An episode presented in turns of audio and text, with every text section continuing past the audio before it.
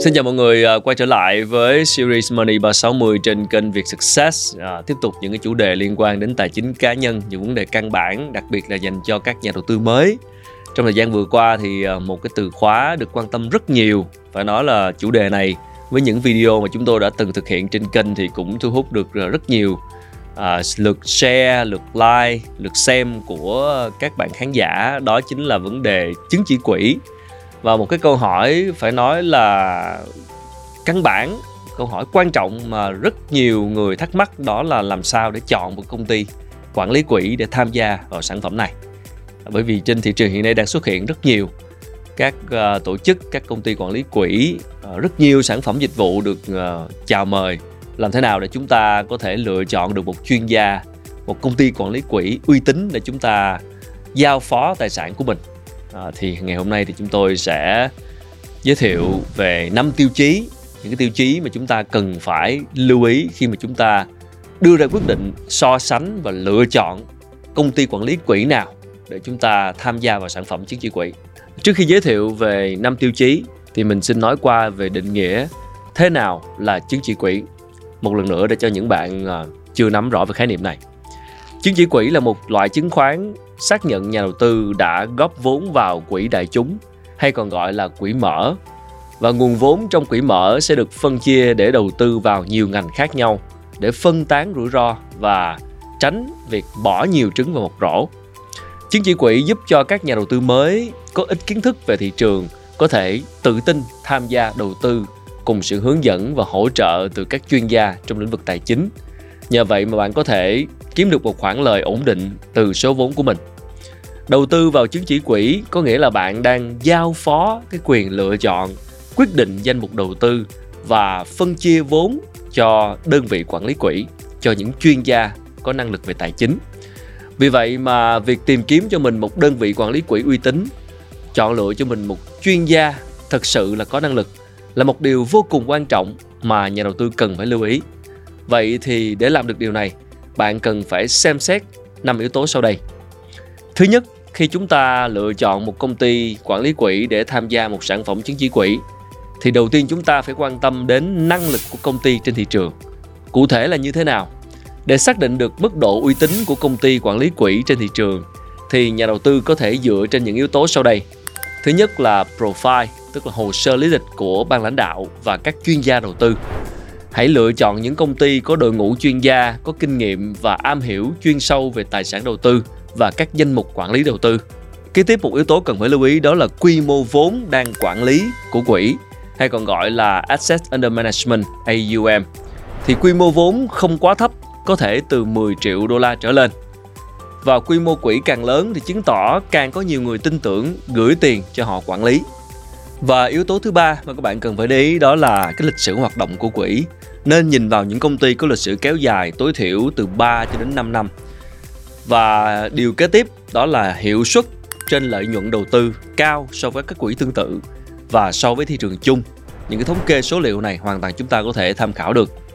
Và kế tiếp đó chính là thông tin của quỹ được công khai rõ ràng, minh bạch và có các báo cáo cập nhật nhanh chóng và định kỳ trên website Yếu tố tiếp theo các bạn cần lưu ý đó là nhiều quỹ tốt còn có các buổi hội thảo, đối thoại, thường xuyên tổ chức những sự kiện cập nhật thị trường, xu hướng đầu tư và cũng như là giải đáp thắc mắc cho các nhà đầu tư. Các công ty quản lý quỹ uy tín sẽ luôn công khai toàn bộ thông tin với nhà đầu tư. Ví dụ như khi bạn vào trang web của quỹ Dragon Capital, bạn sẽ nhìn thấy mọi thông tin về quỹ như là báo cáo NAV, cập nhật hoạt động của quỹ, à, bản báo cáo bạch, vân vân. Ngay tại cái mục thông tin về quỹ rất chi tiết và rõ ràng. Bản cáo bạch là tài liệu đặc biệt quan trọng đưa ra đầy đủ và chi tiết toàn bộ các thông tin về quỹ để nhà đầu tư có thể xem xét và cân nhắc đưa ra quyết định của mình. Kế tiếp, một yếu tố mà các bạn cần phải lưu tâm khi mà lựa chọn công ty quản lý quỹ à, sau khi mà chúng ta xem xét về năng lực công ty rồi thì bây giờ kế tiếp cái con số mà chúng ta cần phải nhìn vào số liệu mà chúng ta cần phải nhìn vào đó là cái lợi nhuận trong quá khứ của quỹ đầu tư. Liên quan tới vấn đề này thì có hai điều bạn cần phải làm rõ khi mà chúng ta quan tâm tìm hiểu về lợi nhuận của quỹ là gì. Đó là lợi nhuận của quỹ thì hai cái cách tính lợi nhuận quỹ đầu tư phổ biến là tính lợi nhuận theo thời điểm và tính theo lợi nhuận tích lũy đều. Hiện nay thì các công ty quản lý quỹ thường áp dụng phương pháp tính lợi nhuận theo thời điểm. Ví dụ như bạn đầu tư vào quỹ đầu tư trái phiếu, à, mình lấy ví dụ là TCBF, thì lợi nhuận kỳ vọng sau một năm sẽ là 7,9%. Theo các chuyên gia trên thị trường thì khi mà lựa chọn chứng chỉ quỹ, bạn nên chọn các cách đầu tư trung hoặc là dài hạn cũng như là một cách đầu tư trường vốn, tức là định kỳ, đầu tư định kỳ thêm chứ không phải đầu tư một lần rồi thôi để mà tránh trường hợp không may mắn đầu tư vào những lúc thị trường ở đỉnh. Cách giải ngân vốn này sẽ đem lại cơ hội đạt được lợi nhuận tốt hơn khi mà bạn đầu tư trong dài hạn, tức là liên tục có những khoản tiền đóng vào, góp vào, góp vào, góp vào. Và cái điều thứ hai khi mà quan tâm đến lợi nhuận trong quá khứ của quỹ đó là cái xác định cái mức lợi nhuận kỳ vọng của mình. Một quy tắc bất di bất dịch trong đầu tư là gì? Đó là lợi nhuận càng cao thì rủi ro càng cao. Do đó mà bạn cần phải xác định được mức lợi nhuận kỳ vọng của bản thân để đảm bảo phù hợp với hiệu quả đạt được của quỹ đầu tư. Hiện tại thì mức lợi nhuận mục tiêu trung bình của quỹ cổ phiếu là từ 15 cho đến 20% một năm và quỹ trái phiếu là 7 cho đến 10% một năm. À, còn quỹ cân bằng là khoảng 8 đến 12% một năm. Bạn có thể dựa vào đây để mà cân nhắc lựa chọn quỹ phù hợp với kỳ vọng của bản thân mình. Như vậy thì chúng ta đã xác định được hai yếu tố, đầu tiên là năng lực của công ty, kế đến là những cái lợi nhuận trong quá khứ Vậy thì yếu tố thứ ba là gì? Đó là cái tính thanh khoản của đầu tư. Tính thanh khoản được hiểu là khả năng nhà đầu tư có thể dễ dàng giao dịch, trao đổi và mua bán các tài sản.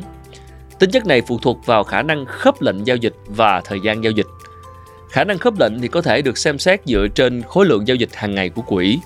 Ví dụ, với quỹ ETF thì bạn có thể xem giá và khối lượng giao dịch trên bảng giá chứng khoán còn với quỹ chủ động thì nhà đầu tư có thể xem xét dựa trên cam kết mua lại hàng ngày của quỹ đó.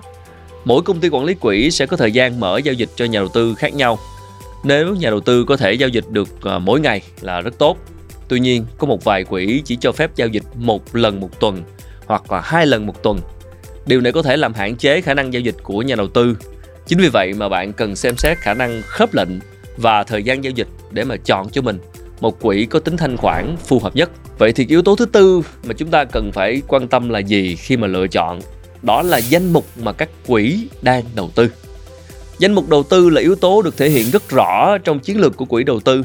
Đặc biệt, nếu quỹ đầu tư thường xuyên đầu tư vào các tài sản rủi ro, thì có nghĩa là mức rủi ro sẽ cao hơn và cụ thể là một quỹ đầu tư vào cả cổ phiếu và trái phiếu sẽ có độ an toàn cao hơn một quỹ đầu tư thuần cổ phiếu mà thôi Chính vì vậy mà bạn cần phải cân nhắc kỹ danh mục đầu tư để lựa chọn một cái quỹ phù hợp với khẩu vị đầu tư của mình.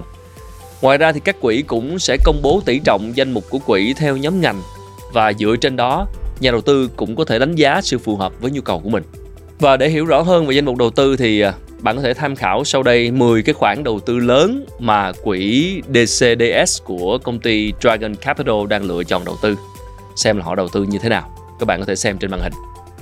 Rồi, như vậy thì yếu tố thứ năm là gì? Yếu tố cuối cùng mà chúng ta cần phải quan tâm khi mà chúng ta đưa ra quyết định lựa chọn sẽ tham gia sản phẩm chứng chỉ quỹ của công ty nào.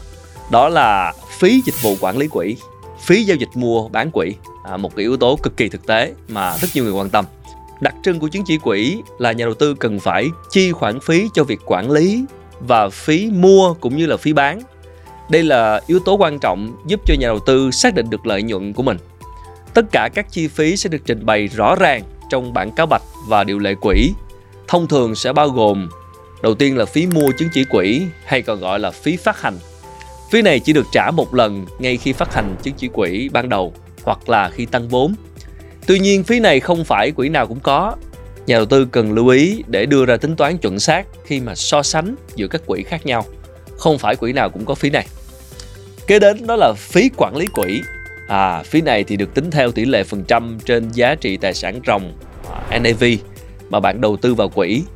Tỷ lệ phí thường được tính theo năm và sẽ thanh toán cho công ty quản lý quỹ theo định kỳ tháng.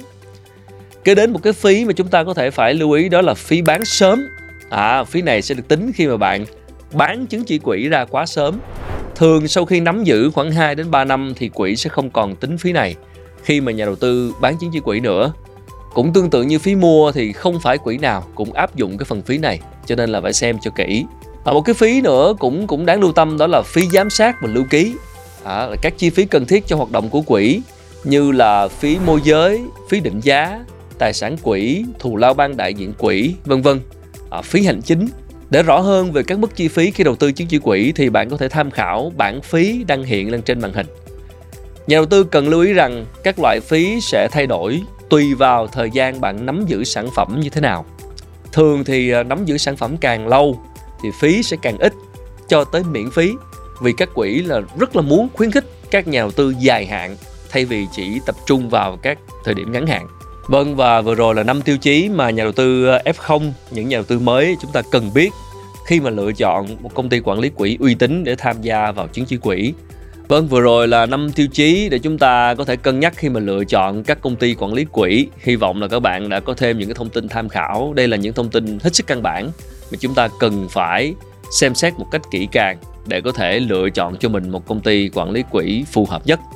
Mong rằng các bạn ủng hộ cho chương trình bằng cách là bấm like, share hoặc là comment vào video này để chúng tôi có thể ờ, giải đáp thắc mắc cũng như là có thêm những gợi ý thực hiện các chủ đề cho những tập tiếp theo. Một lần nữa cảm ơn các bạn rất nhiều vì đã theo dõi. Xin chào và xin ờ, hẹn gặp lại ở những tập lần sau trên việc Success.